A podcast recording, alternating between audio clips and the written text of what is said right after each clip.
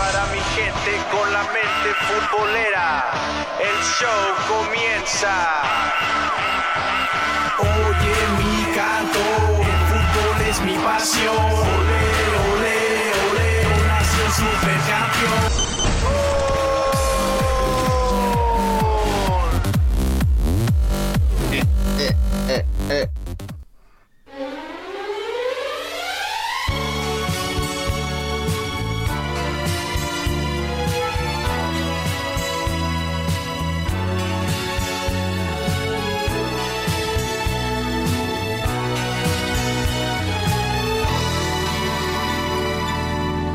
Dicen que soy un payaso, que estoy muriendo por ti y tú no me haces ni caso. Señores, ¿cómo están? Bienvenidos al episodio 40 de La Mente Futbolera. Yo soy David Calzada y bueno, estamos muy contentos, muy entusiasmados de que otra vez nos estén escuchando en cualquiera de las plataformas más famosas de todo el mundo. Este programa será un programa muy muy especial porque tenemos mucha información futbolera y sobre todo también los comentarios. Los comentarios del chico de las poesías, Miraim Sandoval. ¿Cómo estás, Miraim? David Calzada, gente bonita, gente preciosa, bienvenidos a este nuevo episodio de Mente Futbolera. Y empezamos con una canción de fondo... con una voz muy famosa que en los últimos días la hemos escuchado muchísimo. La canción se llama Payaso, ¿verdad? Sí. Payaso. Y es un ícono de la música. Por ahí de los finales de los 70s, principios de los 80s salió esa canción. Bueno, muy retro, David, muy retro. Bueno, honor a quien honor merece, mi rey. Claro, merece. José José, ¿qué te puedo decir, José José? El que le haya puesto el príncipe de la canción, pues está satisfecho que llegó a esta tierra a cumplir su objetivo, ¿eh? Claro. Porque le queda como anillo al dedo a este señor José José, ya que en paz descanse. Pero el legado que dejó a la música mexicana sí es muy difícil de superar. Todos sabemos que pues ya en los últimos años de José José, pues ya no era el mismo José José. Por problemas, ya ni la voz tenía, la misma voz. No tenía voz, por problemas de alcoholismo, por lo que tú quieras. Pero eso ya es cuestión de él, mi rey. O sea, ya él tomó sus decisiones, buenas o malas, fue su vida.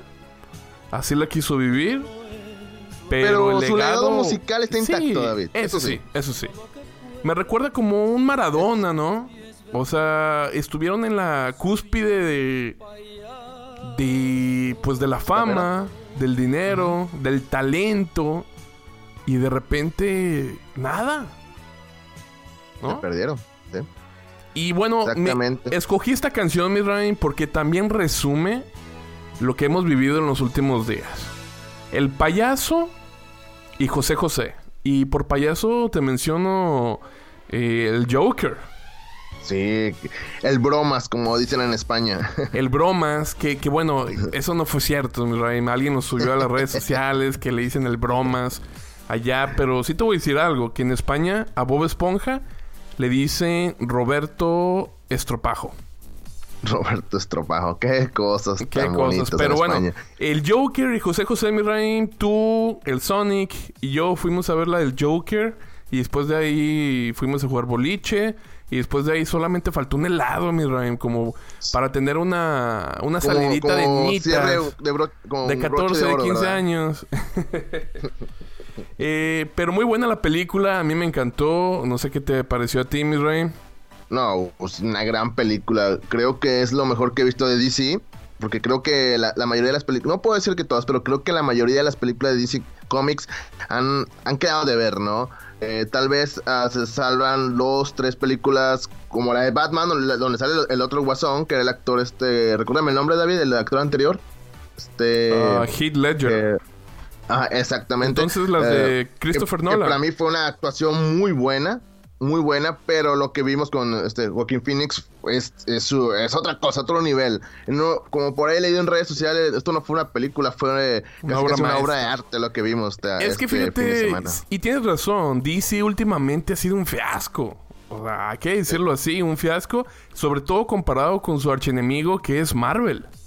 Exacto. Entonces no Marvel tenían... se roba las taquillas siempre y DC se queda de ver ahí siempre. Sí. Y bueno, por ejemplo, la de la Liga de la Justicia, que fue un fiasco total. Yes. El Escuadrón Suicida. A mí las de la Mujer Maravilla, la verdad, nunca me convencieron. Flash. Pásale de Aquaman, la de Aquaman sí medio pasa, pero tampoco no es como que la mega película, Pues yo la empecé a ver y no la terminé. O sea, porque no me llamó mucho la atención, mi rey. Pero esta del Joker, ahora sí que por ahí vi en las redes sociales que decía... No, pues los de Marvel vamos a poner 40, 50 euros en la misma pantalla para ahora sí agarrar mucho dinero. Y DC dice, suéltenme al payaso.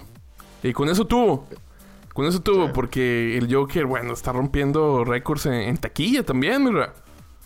Exacto. Y más allá, bueno, obviamente no vamos a hacer spoilers aquí, pero es una historia completamente distinta a lo que sabemos del Guasón en los cómics o en películas anteriores. Es algo completamente distinto. No es una película de acción, no lo es más dramática, pero creo que va a ser del gusto de la gente. Sí. Sobre todo si eres fan de los personajes de Batman y todo lo que venga claro. que ver con sus villanos, creo que te va a encantar esa película. Sí, así que si tienen la oportunidad, pues vaya a verla y no se va a arrepentir, no. Pero bueno, ¿qué te parece si ahora sí vámonos al tema del fútbol, mi rey? Que esto ya parece una mezcla de ventaneando con cine de primera fila, lo que tú quieras, pues al fútbol, ¿no, mira? ¿Cuántas palomitas le das a esta película, David? 5 palomitas. Ah, es un programa de Yucatán, ¿o qué? 5 palomitas. Oh. ¿Cuántos tomatazos? Bueno, vámonos con las rapiditas. Vámonos, David. Estas son las rapiditas de la mente futbolera. Eso es Houston, say again, please. Vámonos con las rapiditas, ahora sí, porque hay mucha, muy buena información. Y la primera es este mexicano que, bueno, la está rompiendo en una liga que no es la de México. Carlos Vela, The Mexican King. El originario de Cancún, Quintana Roo y actual jugador de Los Ángeles FC, es decir, Carlos Vela, se ha metido en los libros de récords de la MLS, ya que este fin de semana, en la última jornada de la temporada 2019, el ex de la Real Sociedad se convierte en el jugador con más goles en una sola temporada, Miraim. 34 goles y 15 asistencias en 31 juegos. ¿Cómo la ves desde ahí? No, Carlos Vela creo que le quedó chiquita la MLS. Prácticamente por partido ha hecho gol. Creo que solo le faltaron como 3 equipos a hacerle alguna anotación, pero yo creo que tarde que temprano los va a hacer. O sea, creo que hemos visto de todo tipo de goles de cabeza, con pie izquierdo, de chilenita, de tijerita, de palomita. Creo que se ha cansado de hacer goles en esta temporada. Y bueno, todavía faltan los playoffs. Vamos a ver hasta si llegan hasta la final, porque Los Ángeles FC es uno de los candidatos fuertes para llevarse el título del MLS. Pero teniendo un Carlos Vela en el momento que está viviendo, creo que es muy posible que Los Ángeles se lleve la liga, porque Carlos Vela está encendidísimo. ¿Tú crees que, por ejemplo, mucha gente dice que hay equipos que nacieron grandes? Y obviamente, pues es muy difícil de decirlo, ¿no? Porque hoy en día el 90, 95% de todos los equipos, pues ya están asentados, ¿no? Ya existen. A veces es muy difícil que nazca uno nuevo, que bueno, sigue saliendo, pero ya es más difícil. Ahora, tuvimos la oportunidad de presenciar el nacimiento de Los Ángeles FC. ¿Tú crees que este equipo nació grande, mi rey? Pues al parecer sí, no tiene ni un poco más de un año que nació este equipo y está haciendo cosas importantes. Está en primer lugar de la tabla de la conferencia y pues digo, es de los candidatos a llevarse el título. Hay que recordar que algo parecido empezó también con equipo como Atlanta United, que el Atlanta United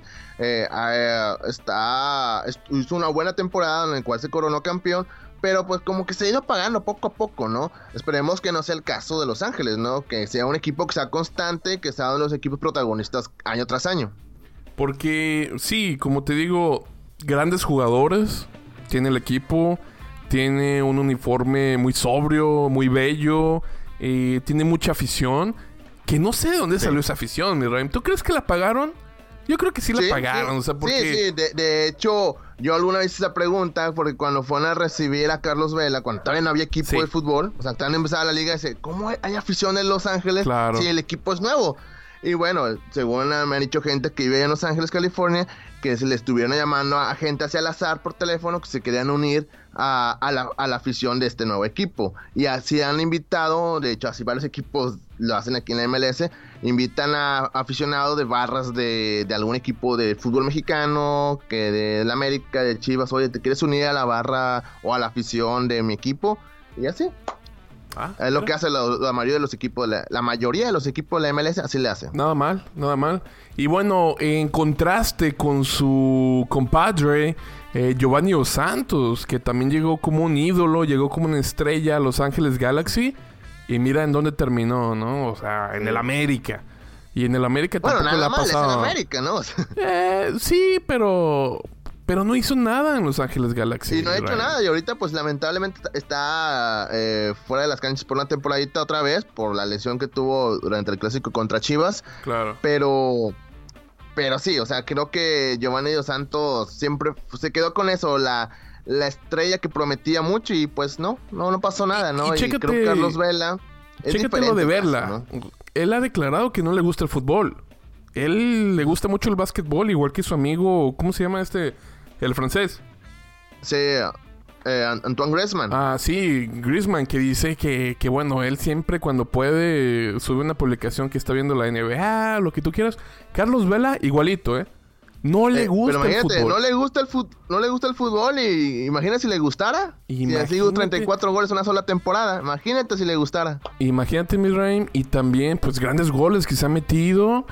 Y también que decidió no ir a la selección mexicana... Decidió no seguir en Europa. Y ahorita el tipo está contento. ¿Tú crees que no va a estar contento con este récord? Claro que lo está. Y sobre todo que su equipo está en los playoffs. Ha de ganar muy buen dinero. Está tranquilo en Los Ángeles. Pues, ¿qué más le puedes pedir, no? A veces yo creo que los mexicanos... pecamos mucho en exigirle a los jugadores. Porque... Y no solamente los mexicanos. En cualquier parte del mundo, mi rey. Por ejemplo... Ahí está el caso de Maradona, ¿no? Que Maradona fue lo que tú quieras, un fenómeno dentro de la cancha y todo. Pero pues el tipo tomó las decisiones que tomó y... ¿Quiénes son los demás para decirle, oye, no hagas eso, ¿no? Es su vida. Claro. Es su vida. Entonces, así como Carlos Vela, muchos andan a decir, vuelve a la selección, Vela, te necesitamos. Y de verdad que México lo necesita. México no es un país... El Tata Martino ha dicho, ojalá un día se arrepienta de la decisión que ha tomado Vela y regrese a la selección. Al Tata le encantaría dirigir. México no es un país que se pueda dar el lujo de dejar buenos talentos así afuera. No se puede dar ese lujo, México. Siempre se tiene que llevar a lo mejorcito, a lo mejor... Y al que mejor esté jugando. Es todo. Punto final. Sí. Pero bueno. Exacto. Ya son cosas de Carlos Vela. Él va a estar muy feliz. Y bueno, ¿qué nos queda a nosotros? Pues felicitarlo, ¿no? Felicitarlo y ojalá que al final se consagre como campeón. Porque no ha sido campeón con ningún equipo, David. Ha jugado en varios equipos. Buen dato. Y ninguno ha podido levantar una Copa de Liga. ¿Y ya cuántos tiene? Tiene 30, ¿no? 31. 31, sí, 31 años, estaba leyendo hace rato. 31 años tiene Carlos Vela. Cuauhtémoc Blanco, muy poquitos títulos también. Exacto. Y tiene 30 años, apenas, tiene 30 años y bueno, como quiera, o sea, imagínate, ha estado en varios equipos en el fútbol, Real Sociedad, estuvo en el Arsenal, ¿en cuál otro más estuvo, David? Estuvo en Chivas, Salamanca, estuvo en España, Salamanca. Pues, obviamente ninguno de los equipos ganó nada y esperemos que ahora sí se le haga levantar un título de liga. Estuvo en el Osasuna también. Oh, cierto, no, pues olvídate, pues nunca va a quedar campeón en esos equipos, mi rey. No, ya sé, ni el torneo de Copa lo ganarían ahí con ellos. Pero bueno. Ni la Copa. Vámonos, David, con la siguiente. Pues dale, mi Ryan, yo te estoy esperando. Vámonos. Pues, ¿qué te emocionas hablando de Carlos Vela? Es que sé que Carlos Vela es como tu ídolo, ¿verdad? ¿Qué pasó? Bueno, hablando de personas que también es ídolo de David Calzada, Miguel Herrera. Así es. Miguel Herrera es castigado. Sí, es castigado por la Comisión Disciplinaria de Fútbol con 3 partidos de suspensión después de insultar al señor Marco Antonio Ortiz Nava, llamándole, ya saben, la palabrota. Es que no puedo decir puto, ya dijeron que esa palabra no hay que decirla. Esto sucedió, recuerden, esto sucedió después que terminó el partido en el América. Perdió de golista contra el Cruz Azul, y ya cuando el Piojo se dirigía a los pasillos rumbo a su vestidor, pasó por la zona mixta, la gente lo quería entrevistar sobre lo que pasó en el partido, y ahí fue donde insultó al árbitro que venía caminando un poco atrás de él. Así que, aunque el Piojo Herrera pidió disculpas, pues no le bastó. La comisión disciplinaria como que le dio su castiguito, 3 partidos de suspensión, aunque mucha gente esperaba que fueran 5 partidos porque así está dictado en las reglas, ¿no?, de la Comisión Disciplinaria de Fútbol. Pero bueno, decidieron que al final sean 3 partidos. ¿Fue poco o fue mucho, David? Se me hace poco. Miren, vamos a escucharlo y ustedes me dicen a ver qué opinan. Vamos a escucharlo. Miguel. No puedo hablar, bien lo saben. Dame con el puto árbitro que viene allá atrás. Miguel.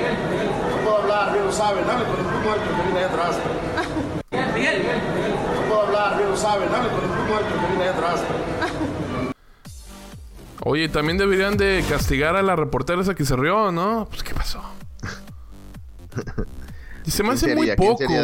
3 partidos... No, 5 hubiera quedado muy bien. Oh, un castigo ejemplar. ¿Cómo le puede decir eso al árbitro? Exacto. No cabe, no cabe. Ahorita se está haciendo mucha campaña en contra del famoso grito homofóbico. Exacto, y luego todavía el Piojo grita, dice eso. Pues yo creo que, como dices tú, un castigo ejemplar hubiera sido los 5 partidos de suspensión. Pero ¿qué podemos esperar de la Federación Mexicana? ¿Qué se puede esperar de la Federación Mexicana, mi rey? Sí, exacto. O sea, 3 partidos era para 5. Y una multa económica. ¿Crees que hubiera sido otro entrenador de otro equipo, no fuera de la capital, crees que hubiera sido diferente el castigo? Sí, fácil. A cualquier otro le hubieran dado 4 o 5. Fácil. Es que, es que al final de cuentas sí pesa la playera del América. Y obviamente hasta en la federación también pesa. Y decir que, es que es el Piojo, es el técnico del América, ¿no? O sea, a veces uno piensa mal, pero yo creo que a veces se detienen tantito cuando hablamos de los equipos más populares del fútbol mexicano, ¿no? Sí, porque debió irse 5 partidos, ya lo decimos, y solamente van a ser 3. Ya estamos en la jornada... ¿Qué jornada acaba de pasar, mi hermano? Estamos en la 12, 13, en la 13 creo, estamos en la 13. Uh-huh. Imagínate, pues hubiera sido casi regresando, si hubieran sido los 5, casi ya en la última jornada. Uh-huh. Y bueno, pues no lo hacen por miedo. Están igual como los árbitros como con Guiñac. Que Guiñac, no, o sea, a Guiñac no, le puede arrebatar, quiere, o sea, le puede cortar la pierna a un jugador y mira, ni amarilla. Ni le reclama al árbitro en la mera cara, le dice de todo, de lo que se va a morir y ni a veces, a lo mucho una tarjeta amarilla, pero hasta ahí. A lo mucho. Sí, porque Guiñac se ha merecido, de perdido por torneo se merecen las 3-4 rojas, pero pues les da miedito. Les da miedito. En otra de las rapiditas, Alexis Vega le quitaron la suspensión, mi rey. Alexis Vega, para recordar a la gente, es por aquel festejo que tuvo en el Clásico Tapatío, ¿no? Uh-huh. O sea, ¿de cuánto será el castigo originalmente, David? No, esto fue por la expulsión. Oh, esto fue por la expulsión, cierto. Sí. Me quedé con la idea del festejo. No. Jorge Isaac Rojas lo expulsó al minuto 74 en este partido contra Chivas. Y bueno, Chivas apeló la decisión y sí, no se le van a quitar la expulsión, mi rey. Qué barbaridad. Pero bueno, ahí está la cosa con la cuestión de Alexis Vega, un jugador que quieras o no, Chivas no lo quisiera verlo en un palco, sino en la cancha. Es un jugador que sí te aporta algo, pero a veces sale con sus cosas, ¿no? Sí, sobre todo, pues bueno, ya que nos recordaste la celebración aquella que se bajó los shorts. Sí lo hizo a propósito. Él declaró que fue como que no, accidente. Que están tomándose la playera. Sí, que se quiere desfajar o algo así. Pues no, obviamente ni en su casa le creen. No, para nada. Pero bueno, ahí a Alexis Vega también ahí le perdonan una. Y pues a veces lo que estamos platicando, a veces a los equipos populares como que a veces le dan chancita, ¿no? Uh-huh. Pero bueno, ahora sí, vámonos de lleno con la Liga MX. ¿Qué te parece? Pero ahí, vamos a hablar de 2 o 3 partidos. El primero,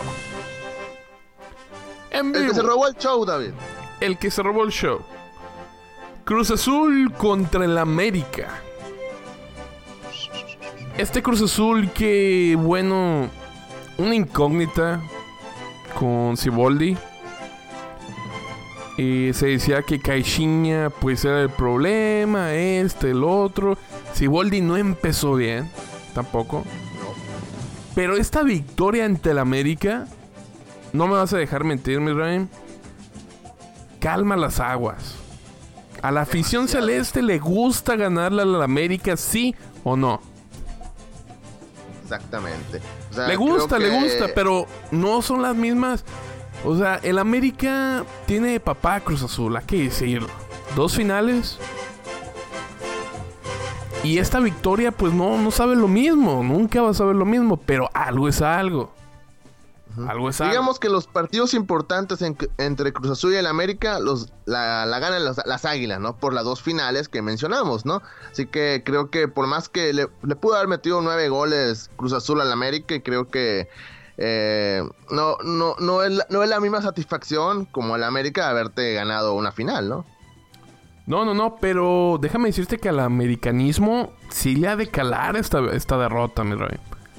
Porque que te metan 5 goles y luego el Cruz Azul.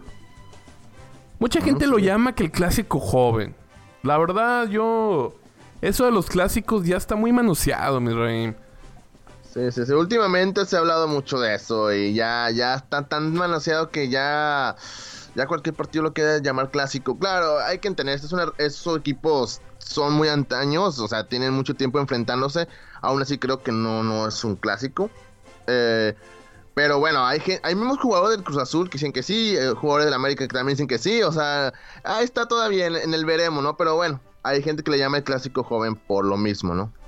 Y es que hay todo tipo de clásicos. Habían inventado uno que el clásico de las televisoras, América contra Morelia. Cruz Azul, ¿no?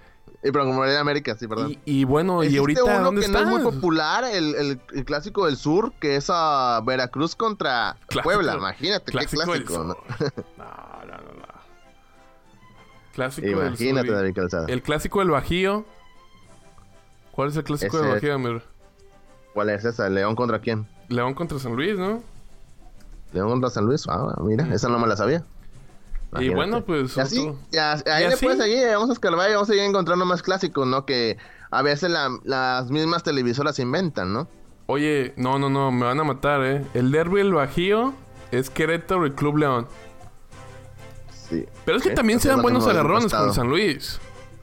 Sí, también había un pique, ¿cierto? Sí. Y de hecho, León contra Puebla, creo que hasta había un pique, ¿no? Por la cuestión de los que eran curtidores antes y todo eso, creo que había un pique ahí también que era un clásico, ¿no? Claro. Pero bueno, digo, cualquier partido ya lo consideran clásico, ¿no? Así es. Creo que no, hay que respetar los partidos que en realidad sí lo son y los otros que no. O sea, tal vez hay buenas rivalidades, pero que sean clásicos es otra cosa, ¿no? Cruz Azul, en la posición número 12, llegó a 16 puntos. Y el América en la posición número 4 llegó a 21. Bueno, se quedó con los 21 puntos. El lugar número 8, que es Pumas, tiene 18 puntos, mi Ryan. Y Cruz Azul tiene 16. Es muy factible. Todo puede suceder. Que tiene posibilidades de calificar, mi Ryan. Sí, estamos en la jornada 13. O sea, todavía... Cruz Azul tiene posibilidades. Yo creo que hasta todavía los equipos todavía están en el lugar 15, pueden entrar a la liguilla. Sí. Pero del 15 para abajo ya no. Yo creo que del 15 para abajo ya no. El 15 es Toluca con 13 puntos. No. 13 puntos ya está un poquito ya más complicado. Sí, ya de la tabla, perdón, del lugar, como dices tú, 13 con 15, 16 puntos, pues todavía estás con posibilidades, ¿no? De entrar a la fiesta grande. Pero ya menos de 13 está muy complicado. De 13 puntos está muy complicado entrar a la fiesta grande. Allá abajo Puebla está en el lugar 16 con 13. Las Chivas en el lugar 17 con 12. Juárez en el lugar 18 con 11 y Veracruz con 4. Mira, fíjate, esta estupidez, mi Raim, de la Federación Mexicana de Fútbol. Ya estoy enojado, ya me hicieron enojar. No, tranquilo, David, tranquilo. Yo creo que vamos a hacer mente futbolera, no sé, liga salvadoreña, liga hondureña. Yo creo que haría menos corajes que en la liga mexicana, fíjate. Incrementaron... No, porque veo los comentarios de los salvadoreños. No le muevas. Incrementaron el número de equipos en la Liga MX al agregar... ¿Qué te gusta? Juárez. Uh-huh. O dejar que Veracruz se quede, ¿no? Y, claro. y gracias a esa estupidez hacen que se descanse una jornada, mira. Y pobres eso a los que descansen... No me gusta, parece a mí MLS tampoco. Eso. Y pobre a los que descansen una jornada antes de la fecha FIFA... Porque ya son 3 semanas sin jugar fútbol. Sí. Creo que esta semana, que es fecha FIFA, creo que descansa Cruz Azul, si no me falla. O sea, va a ser dos semanas sin fútbol. O sea, creo que es Cruz Azul, no me quiero equivocar. Deja eso, mi rey. El Veracruz, último lugar con solo 4 puntos. Juárez, penúltimo lugar con 11. ¿Para qué? ¿Para qué incrementar el número de equipos y... Sí, el desempeño es pésimo, es nulo. Al contrario, yo creo que debería ser de jodido 16 equipos, porque tantos equipos y la y digamos del lugar, los últimos 3-4 lugares, la mayoría son equipos que no te ofrecen nada. O sea, son un cheque al portador, Veracruz, tal vez un Juárez, tal vez a... Puebla. San Luis, quién sabe, San Luis tal vez se puede salvar porque San Luis hizo los méritos para estar en la primera división, ¿no? Pero sí, digamos, esos equipos que... Sobre todo Veracruz, que no tiene nada que hacer en la primera división. Es más, yo creo que en la Liga de Ascenso, creo que vaya a ser cosas importantes en la Liga de Ascenso. Hay mejores equipos que Veracruz en la Liga de Ascenso. Exacto. Y como en la Liga... Pues no se lo merece tampoco, porque Juárez no hizo los méritos deportivos para estar en la primera división. En la Liga Premier, Miraim, o en la misma Liga Española, oye, se van de a 3. Sí. Tú, y ahí no existe porcentual, o sea, es por temporada. Si quedas en los últimos 3 lugares, desciendes. Y ahí quedas. Tú, nosotros que vivimos acá, pues, Estados Unidos, México, pues, yo no sigo mucho la Liga Española, pero sí me gusta estar actualizado, ¿no? Entonces, claro. Por ejemplo, el Valladolid, que tú ubicas al Valladolid, ¿no? Y después lo dejas de escuchar en las noticias como 2 o 3 años. Y al cuarto año pasó, que el Valladolid contra el Barcelona... Ya no lo había escuchado. ¿Por qué? Porque estaba descendido, mi rey. Estaba descendido. Así debe de ser fútbol. Así debe de ser la competencia sana, mi rey. Transparente. Esto es un... O sea, no quiero decir la palabra, pero es un cochinero, mi rey, todo esto. Sí.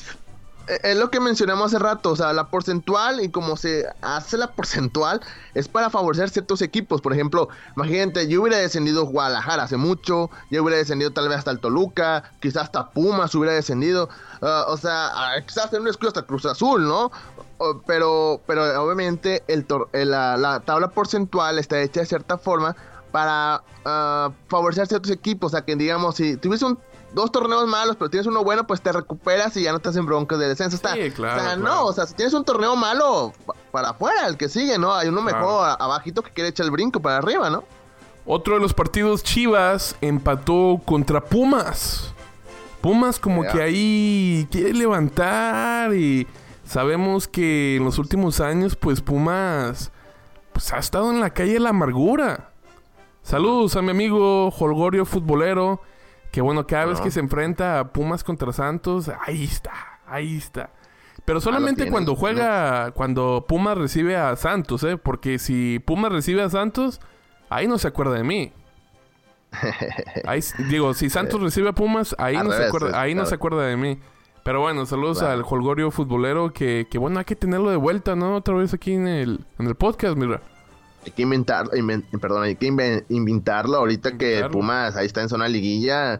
De repente hay que hablar bonito de Pumas porque con Mitchell, la verdad, creo que poco a poco ha hecho las cosas bien. Se criticó en algún momento, pero creo que Mitchell ahí lleva el equipo, lo está metiendo en zona liguilla. con los jugadores que tiene buenos jugadores. Uh-huh. Está Carlos González, pero Carlos González para mí es un buen jugador y lo ha hecho bien las cosas, ¿no? Que fueron los anotadores del partido contra Chivas. Así que ahí va, merecidísimo. Y bueno, hay que tener gente de Pumas también acá en Mente Futbolera para platicar un rato. Claro. Y bueno, Chivas con Luis Fernando Tena, la misma historia. Yo no sé quién fue el inteligente, el brillante. Oye, ¿qué les parece Luis Fernando Tena? Es que Luis Fernando Tena ya es un... Ya cartucho es un quemado. Elefante blanco, Miraim. Ya. ¿Por qué? No, ¿por qué? El pobre... O sea, revives a los entrenadores que... Ya, o sea, Tomás Boy, que no te ofrece nada. Un Luis Fernando Tena. Bueno, o sea, Luis Fernando Tena se escuda en el aspecto que fue el que hizo campeón olímpico a México. Fue el que hizo esto con la selección hace unos años. Pero hablando reciente, o sea, no ha hecho nada. Imagínate en 50 años. En 50 años, a partir de ahora. Las Chivas tienen nuevo técnico. Acaban de descongelar a Luis Fernando Tena. Aquel que tuvo buen inicio allá en el 2019. Imagínate, no. Imagínate. O sea, creo las cosas de Chivas muy, muy, muy raras. Son cosas que dices, caray.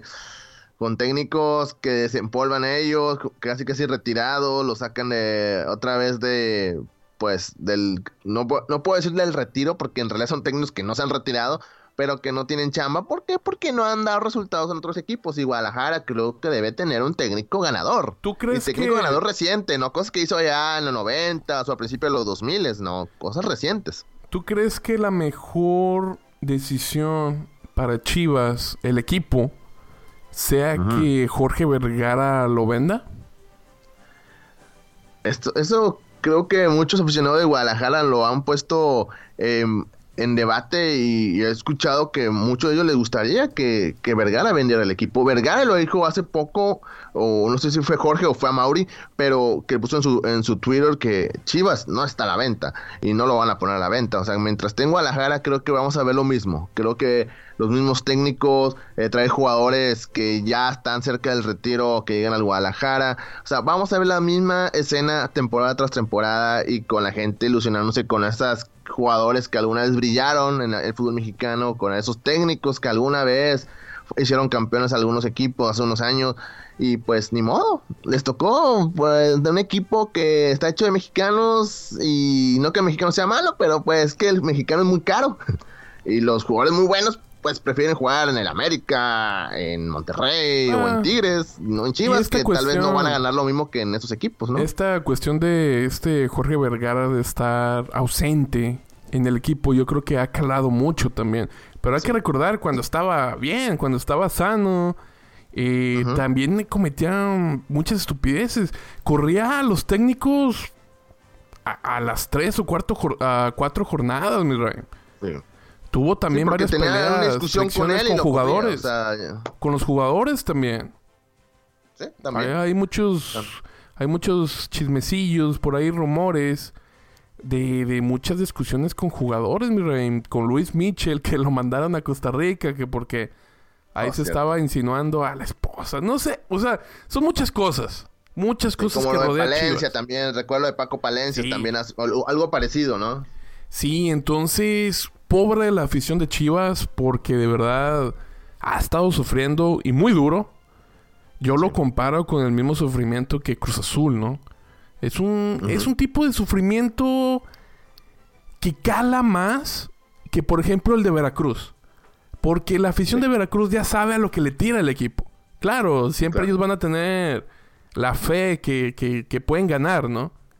Pero ya saben. Entonces, los de Chivas y los de Cruz Azul... pues ya vivieron sus años de gloria. Y quieren revivirlas, pero no se puede. Entonces es como una impotencia. Es esta mezcla de sentimientos que yo creo que han de sufrir más que la misma afición del Veracruz o la del Puebla. Uh-huh. Y si pones en comparación, David, Chivas y Cruz Azul ahorita, ¿quién tiene más posibilidad de ser campeón pronto? Yo creo, en lo personal, creo que Cruz Azul... Pienso yo eso, por los jugadores que tiene. Está difícil. Por el tipo... Obviamente yo creo que hay más dinero para traer jugadores de más calidad. Obviamente tiene la ventaja de también traer jugadores extranjeros. y también traer un buen técnico. Bueno, tienes un buen técnico, considero que Siboldi es un buen técnico, pero aún así, si no estuviera Siboldi, estoy seguro que van a traer un técnico también de buena calidad, y también van a traer jugadores de muy buena calidad, ¿no? No, así me que creo que Cruz Azul va a estar más cerca de lograr el objetivo que Chivas. Es como si me dijeras, ¿quién está más cerca de ser campeón, Veracruz o Atlas? Que ya fueron campeones, pero ahí no, sí... Está complicado, David. Ay, es que es igual, Miraim, la verdad. No, el Atlas. ¿El Atlas? Sí, yo creo que sí. Pero, o sea, pero no crees que estaba muy cerquita, o sea, está muy lejos todavía, pero está un poquito más... Por una caída de diferencia del Veracruz, ¿no? Saludos a nuestros amigos del Atlas, que son... Saludos. Buena onda. No, todos son buena onda, Miraim. Son buena onda. Tenemos varios seguidores del Atlas en Twitter, así que... Sí, saludos. Buena onda. Saludos. @calzada58. Síganlo a David Calzada, buena onda él. Y bueno, sí, David Calzada. No, dime. No, así es, o que digo, esperemos que las cosas se solucionen con Chivas, que las cosas vuelvan en buen camino y que regresen los años de gloria de este equipo que para mí debe estar siempre peleando títulos, no estar peleando descensos. Claro, qué bonito te salió esa frase, mi güey. Muchas gracias, David Calzada. A ver, repítela.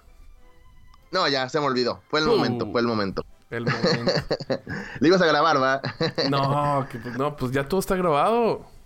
Ah, caray, pero sí, para hacerlo meme, digo yo. Bueno, mejor vámonos. ¿Qué más partidos hubo, David Calzada? Morelia cayó en casa contra el Necaxa, que es el superlíder en este momento. 3-2. Necaxa, pues ahí calladito, haciendo su chambita, pero todos sabemos que para diciembre 2-3 jugadores buenos se van a ir. Es la historia de siempre en Necaxa. También se jugó el sábado León contra Veracruz. León le sufrió porque Veracruz le iba ganando. Exactamente, sí, Veracruz le iba ganando. Y de visita al conjunto de León. Y bueno, 2-3 minutos después del gol de los jarochos, cayó el empate por parte de Luis Montes. Y bueno, más tardecito, el partido que creo que David Calzada se le fue el internet. Tigres goleó 4-0 al Santos Laguna. 4-0, Dios mío. Que andaba inspirado. Ya Tigres está volviendo a ser el equipo que nos acostumbra las últimas jornadas. Ese es el grito del guerrero que va a levantar. Pues sí, mira, hablando un poquito del Santos, Tigres-Santos, yo ya lo puse ahí en Twitter, de seguro ahí lo leíste, Miraim. Esta rivalidad que existe entre Santos, segundo del norte, Tigres primero del norte en cuanto a títulos, y Monterrey, pues el tercero del norte. ¿Qué tiene que ver Monterrey en esto, David? No, por eso te digo... Cuando Santos recibe a Monterrey o cuando Santos recibe a Tigres en su casa, ¿qué mayor porcentaje hay de que Santos gane, mi rey? Dímelo. ¿Qué porcentaje hay de que Santos gane en su casa? Si Santos juega local... Ajá. Si Santos juega local, 60-70%. ¿70%? Es mayoría, o sea. Bueno, es un porcentaje mayor. Bueno, me quedo con lo de la mayoría, pero yo te lo pondría hasta 80%. Ponle 80, porque sí, es un 80%. Santos se crece. Sí. Pero ahora, si Santos visita a Monterrey y Tigres, pues ahora sí te la volteo, ¿no? Totalmente. Hay un 80% de posibilidad. Pero 85% de posibilidad de que pierda también. Pero perder 4-0, o sea, no es normal porque, sí, es cierto, Tigres tiene un buen equipo y todo, pero Santos Laguna no tiene un equipo malo, es un equipo muy bueno y bueno. Mira, pues no sé qué le pasó al equipo de los guerreros. Yo siento que en cada torneo, una goleadita no te salvas. Ah, no. Aunque también fueron 3-0 hace poquito contra Necaxa, ¿verdad? Si no me falla la memoria. Sí, cualquier equipo, mira. De una goleadita... Sí, todos. También Monterrey, no también América, salva. Lo que acaba de pasar en América. Ahí está, ¿no? La América. Y Santos, fíjate, Santos viene de golear, goleó a Veracruz 5-0. Después perdió contra Pumas, y después perdió ahora contra Tigres, y sigue en segundo lugar, Miraim. No, sí, te digo que esta liga... Es el buen colchón de puntos que hizo al principio de temporada. Esta Liga MX está muy, muy rara, ¿no? Sí, está muy interesante. Pero bueno, pues gran victoria de Tigres. ¿Qué más te puedo decir? Gran victoria de Tigres. Y como tú dices, este Tigres está levantando, que es como le gusta levantar ya y empujar ya al final. Sí. Y pues vamos a ver en la liguilla, a ver si no se topan otra vez. Es muy probable que se vuelvan a topar. Oye, David, y hablando de Tigres Santos, se canceló. Bueno, dicen que todavía puede ser que se haga algo, pero... Tigres parece que canceló el partido primero en San Antonio contra San Luis y el partido aquí en Houston contra Santos Laguna, así que ahí esperando rival o esperando negociar para ver si convencen a Tigres, porque Tigres según que darle descanso a los jugadores. Ok, pues me parece bien. Okay. Y Santos bueno, pues va a buscar rival, ¿no? Para sí, jugar aquí en Houston. Exactamente, o contra San Luis, ¿no? San Luis también está esperando quién, ¿no?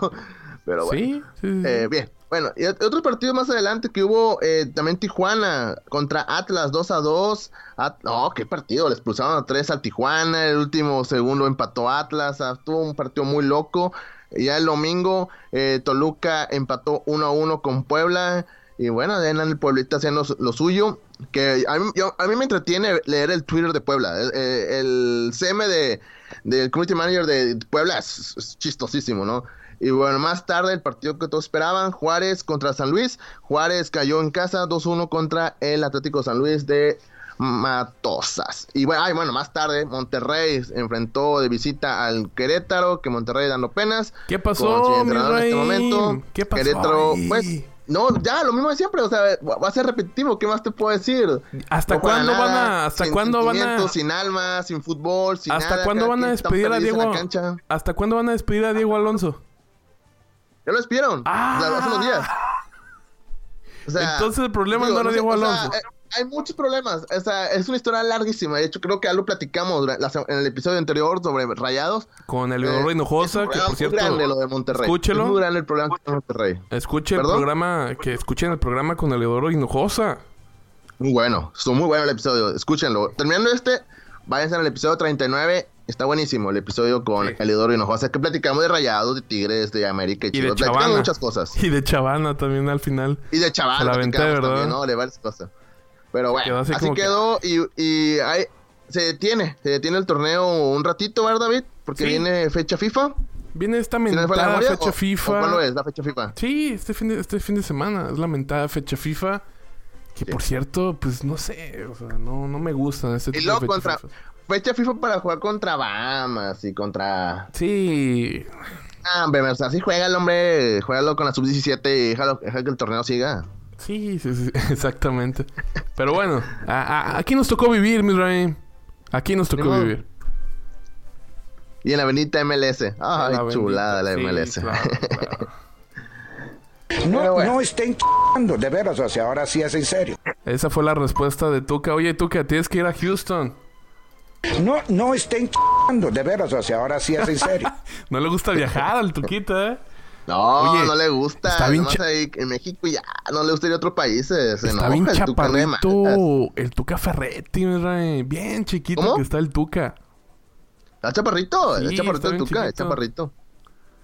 Pero sí, Pero de un carácter. Oh, sí, no, olvídate. Y fíjate que ahorita que estamos aquí en el podcast, yo creo que yo he sido la única persona que ha tenido... que piensa que el Tuca Ferretti se operó la cara, mi rey. No, nadie lo ha mencionado, pero yo lo veo diferente, mi rey. Chéquelo. La verdad, chéquelo.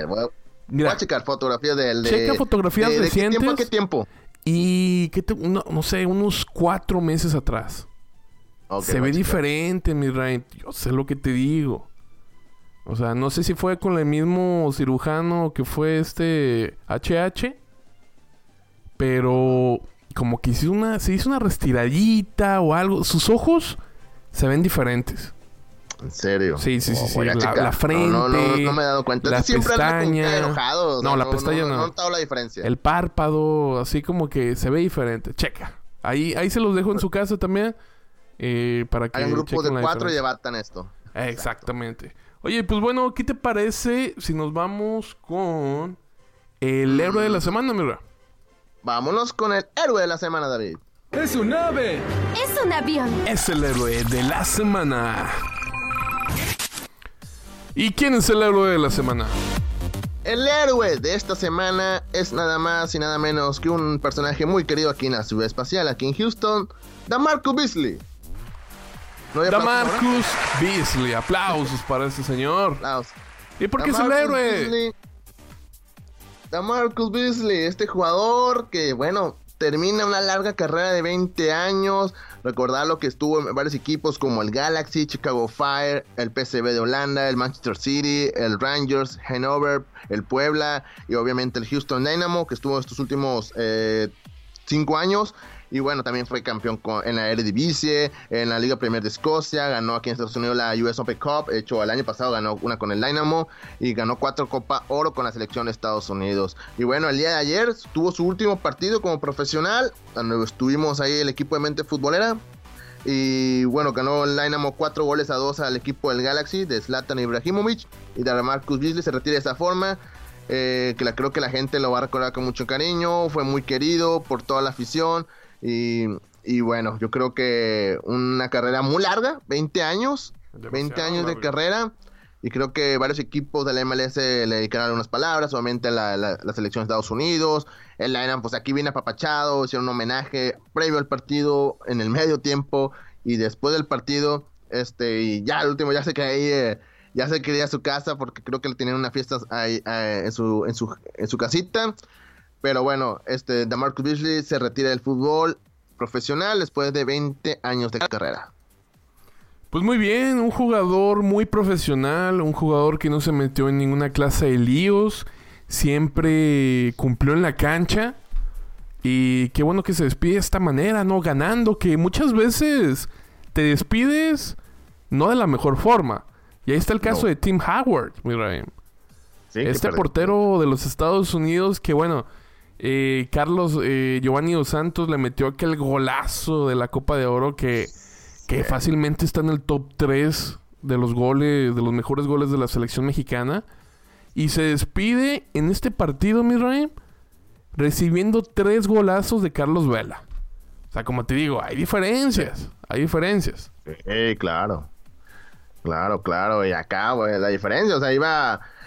Zlatan Ibrahimovic metió un golazo, pero el Dynamo supo reaccionar y al final dio la vuelta, y no solo dio la vuelta, al final prácticamente terminó goleando 4-2. Y hablando de estos dos, ya van con 2 años que bueno, Galaxy se enfrenta al Houston Dynamo en la última jornada, y el año pasado Dynamo le ganó al Galaxy en su casa e impidió que clasificaran a los playoffs, ¿verdad? Exactamente. Así que, bueno, se sacó un poquito la espinita. Dynamo no entró a los playoffs. El Galaxy sí. De hecho, es muy posible que se enfrente al equipo de Los Ángeles FC. Creo que tiene otro rival antes, pero si le gana, va contra Los Ángeles FC. Así que creo que va a estar muy bueno. Y bueno, no solo se retiró Damarcus Beasley, así como dices tú, también se retiró Tim Howard. También el portero Nick Rimando, que jugaba en el Real Salt Lake, también Michael Parkhurst de Atlanta United, Tony Beltrán de Real Salt Lake, y Chad Marshall de el Seattle Sounders. Así que fueron varios retiros esta temporada en los partidos de ayer. Y hablando de retiros, una joven promesa acaba de volver al fútbol mexicano. Omar Bravo, de 39 años. Regresó a jugar con los Leones Negros y lleva 2 goles en 3 partidos, mi rincón, ¿la ves? Uy, papá, ya llegó. Ese también es como para héroe de la semana, ¿no? Se lo merece, sí. Omar Bravo. Sí. Tiembla, JJ Macías. Yo creo que si lo meten a Chivas, ahí por ahí se hace mejor papel que Peralta y Pulido, ¿eh? Sí, a fuerzas que sí. Bueno, sí, cómo no. Vámonos con la bestia. Uno. Es la bestia de la semana. ¡Horrible! A ver, échatela. La bestia esta semana, y se merece todos los abucheos, apedradas y de todo un poco, es... merecísimos. Es para... no sabemos el nombre, pero hasta la fotografía del tipo, un pseudo aficionado que... se pasó de lanza, se pasó de mano larga. ¿Por qué?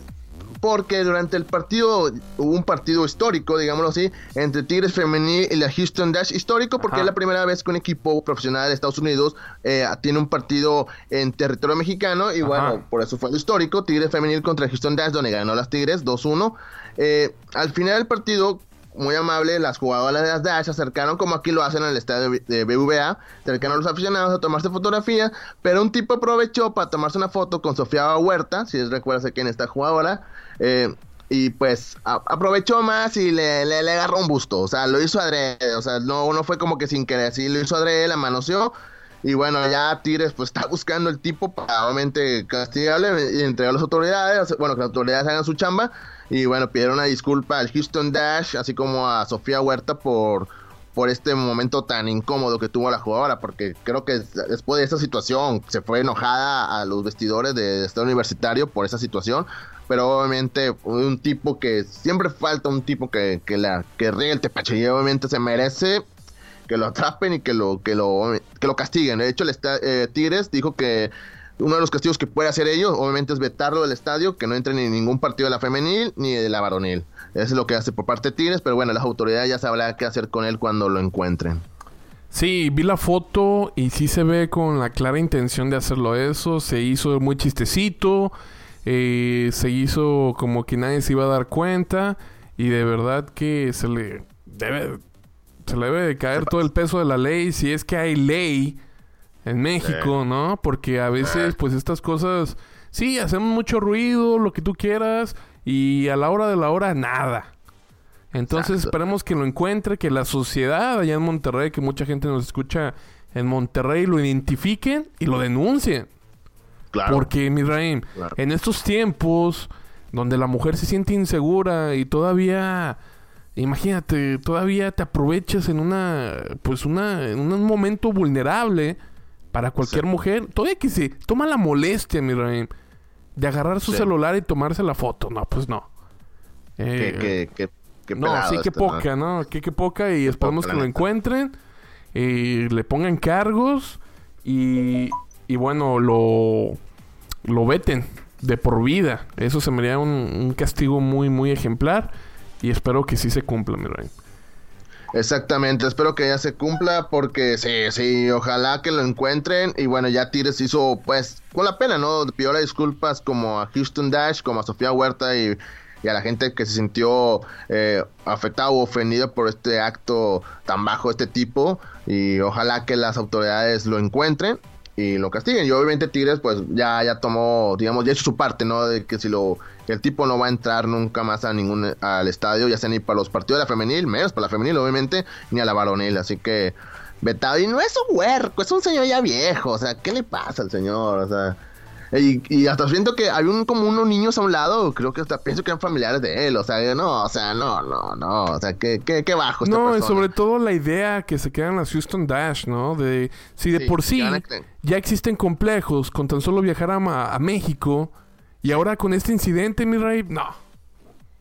Se le van a quitar las ganas, quizá, ¿no? Claro. Sí. Mi rey, pero antes de que nos vayamos, nuestro buen amigo y compañero de Mente Futbolera nos hizo un reportaje del Houston Dynamo. Y bueno, ¿qué te parece si lo escuchamos? Vamos a escucharlo, David. Vamos. Vámonos con este reportaje de Edson Ochoa. El defensa norteamericano Damarcus Beasley jugó su último partido como profesional el domingo pasado en el partido entre el Houston Dynamo y el LA Galaxy. Beasley, quien debutó en el 2000 con el Chicago Fire, militó en equipos como Manchester City, Rangers, PSV Eindhoven y el Puebla, antes de regresar a la MLS con el Houston Dynamo. Fue el primer jugador de la selección estadounidense en participar en 4 Copas del Mundo. En total, Beasley consiguió 17 títulos en sus 20 años de carrera. Yo quiero decir muchísimas gracias por todo. Me sentí que este es mi hogar. Desde llegué en 2014 y los fans siempre están apoyándonos y creo que dije hace 2 semanas que a mí no me importa si ellos están haciendo o está gritando boo o que están volando de equipo, esas cosas están bien porque para mí se siente que les importa del equipo, de qué está pasando en la cancha. En total, muchas gracias. Y me siento parte de la familia de Dynamo. Mucha suerte en tu futuro, Legend DMB. Y hablando del Houston Dynamo contra LA Galaxy, el equipo naranja se despidió del torneo de manera excitante al golear al equipo angelino, con todo y Zlatan Ibrahimovic, por marcador de 4-2. Los goles fueron marcados por parte de Zlatan y Cristian Pavón para el LA Galaxy, y para los naranjas anotaron Cristian Ramírez con un doblete, Albert Reliz y Memo Rodríguez. A pesar del buen resultado, el equipo del Houston Dynamo no logró calificar a los playoffs de la Major League Soccer al solamente quedarse con 40 puntos en esta temporada. Simple y sencillamente solamente queda reconstruir rumbo a la siguiente temporada. ¿Cuál es el futuro de Albert Elias en el Dynamo? Después del partido del domingo, la Panterita habló con los medios y recalcó que a él le gustaría cumplir con su contrato. No, la verdad que tengo un año más de contrato y he tomado la decisión de terminar mi contrato aquí y tratar de irme, tomar la mejor decisión después de este año y tratar de irme libre. Espero que eso no me traiga problemas el próximo año. Y pues espero poder terminar de la mejor manera mi contrato. Claro, yo en lo personal ya los hice saber a ellos que quiero terminar mi contrato, el último año que tengo. Por ahí, como dije, espero que eso no me traiga problemas el próximo año porque no sé si ellos quieren que yo siga o no, ¿no? Entonces, vamos a ver qué pasa el próximo año. La polémica del Romel Kioto sigue dando de qué hablar, ya que en los últimos días había publicado en sus redes sociales sobre su inminente salida del equipo naranja. Su tweet, que ya fue borrado por el jugador, menciona: han sido 3 los años que he defendido la camisa del Houston Dynamo. Durante este tiempo vivimos momentos muy lindos y algunos no tan buenos. Le quiero dar las gracias a esta organización por darme la oportunidad de defender su escudo, a mis compañeros y cuerpo técnico por haberme ayudado a crecer como futbolista y persona, y a los aficionados por hacerme sentir en casa. Lastimosamente, las cosas no terminaron como deseábamos, pero deseo que en la próxima temporada el equipo alcance cada uno de sus objetivos. Desde algún lugar estaré deseándoles lo mejor a mi familia. ¿Será la oficialización de la salida del romántico? Las Houston Dash hicieron historia el sábado pasado al enfrentarse a Tigres Femenil en el estadio universitario. La capitana Kaylia O'Hai adelantó muy tempranamente a las Dash al minuto 2, pero al final no pudieron contener el ataque de Tigres Femenil, ya que Lisbeth Ovalle y Liliana Mercado le dieron la vuelta al marcador para que la contienda terminara 2-1 en favor de las campeonas de la Liga MX Femenil. Esperemos que este tipo de partidos se sigan estableciendo entre la NWSL y la Liga MX Femenil por el bien del fútbol femenil en el continente. Para Mente Futbolera, les saluda a su amigo Edson Javier Ochoa. Bueno, muchas gracias a Edson, gracias por este reportaje, Miraim. Ya nos vamos, a recordarle a la gente en nuestras redes sociales. Sí, claro que sí, pueden seguirnos en Facebook, Twitter, Instagram, YouTube como Mente Futbolera, y también recordar que nos escuchen a través de cualquier plataforma de podcast, ya sea Spotify, SoundCloud, TuneIn, Apple Podcasts. No solo nos escuchen, también suscríbete, dale like, comenta nuestros podcasts y también visita nuestra página web www.mentefutbolera.com y mi Twitter, la que me sigan, @misraim, MIZZRRAIM. Así de fácil, así de sencillo. El tuyo, David. El mío, Calzada58 con Z58. Muy fácil, muy sencillo. Agréguenos también, si nos escuchas en Spotify, danos 5 estrellitas para... No, de hecho no, eso es en Apple Podcast. Sí, en Apple Podcast nos puedes dar 5 estrellitas. Es Uber. En Spotify, pues bueno, compártelo ahí con tus amigos. Oye, saludos a Yoshimar, Miraim. Yoshimar, que siempre nos escucha los martes cuando va de camino al trabajo. Gracias, Yoshimar, por escucharnos. Ahí te mandamos saludos directo desde Torreón, Coahuila, Miraim. ¿Cómo ves? Oh, sí. Excelente. También quiero mandar saludos a Alberto Azamar, que dice que está esperando que ya salga el nuevo episodio. Saluditos para Alberto Azamar desde Monterrey, Nuevo León, también. Oh, perfecto. Pues bueno, eso fue todo, mi rey. Nos vemos la próxima semana y espero que bueno, tengan un excelente resto de semana también. Yo soy David Calzada y nos vemos la próxima. Hasta luego. Bye. ¡Woo!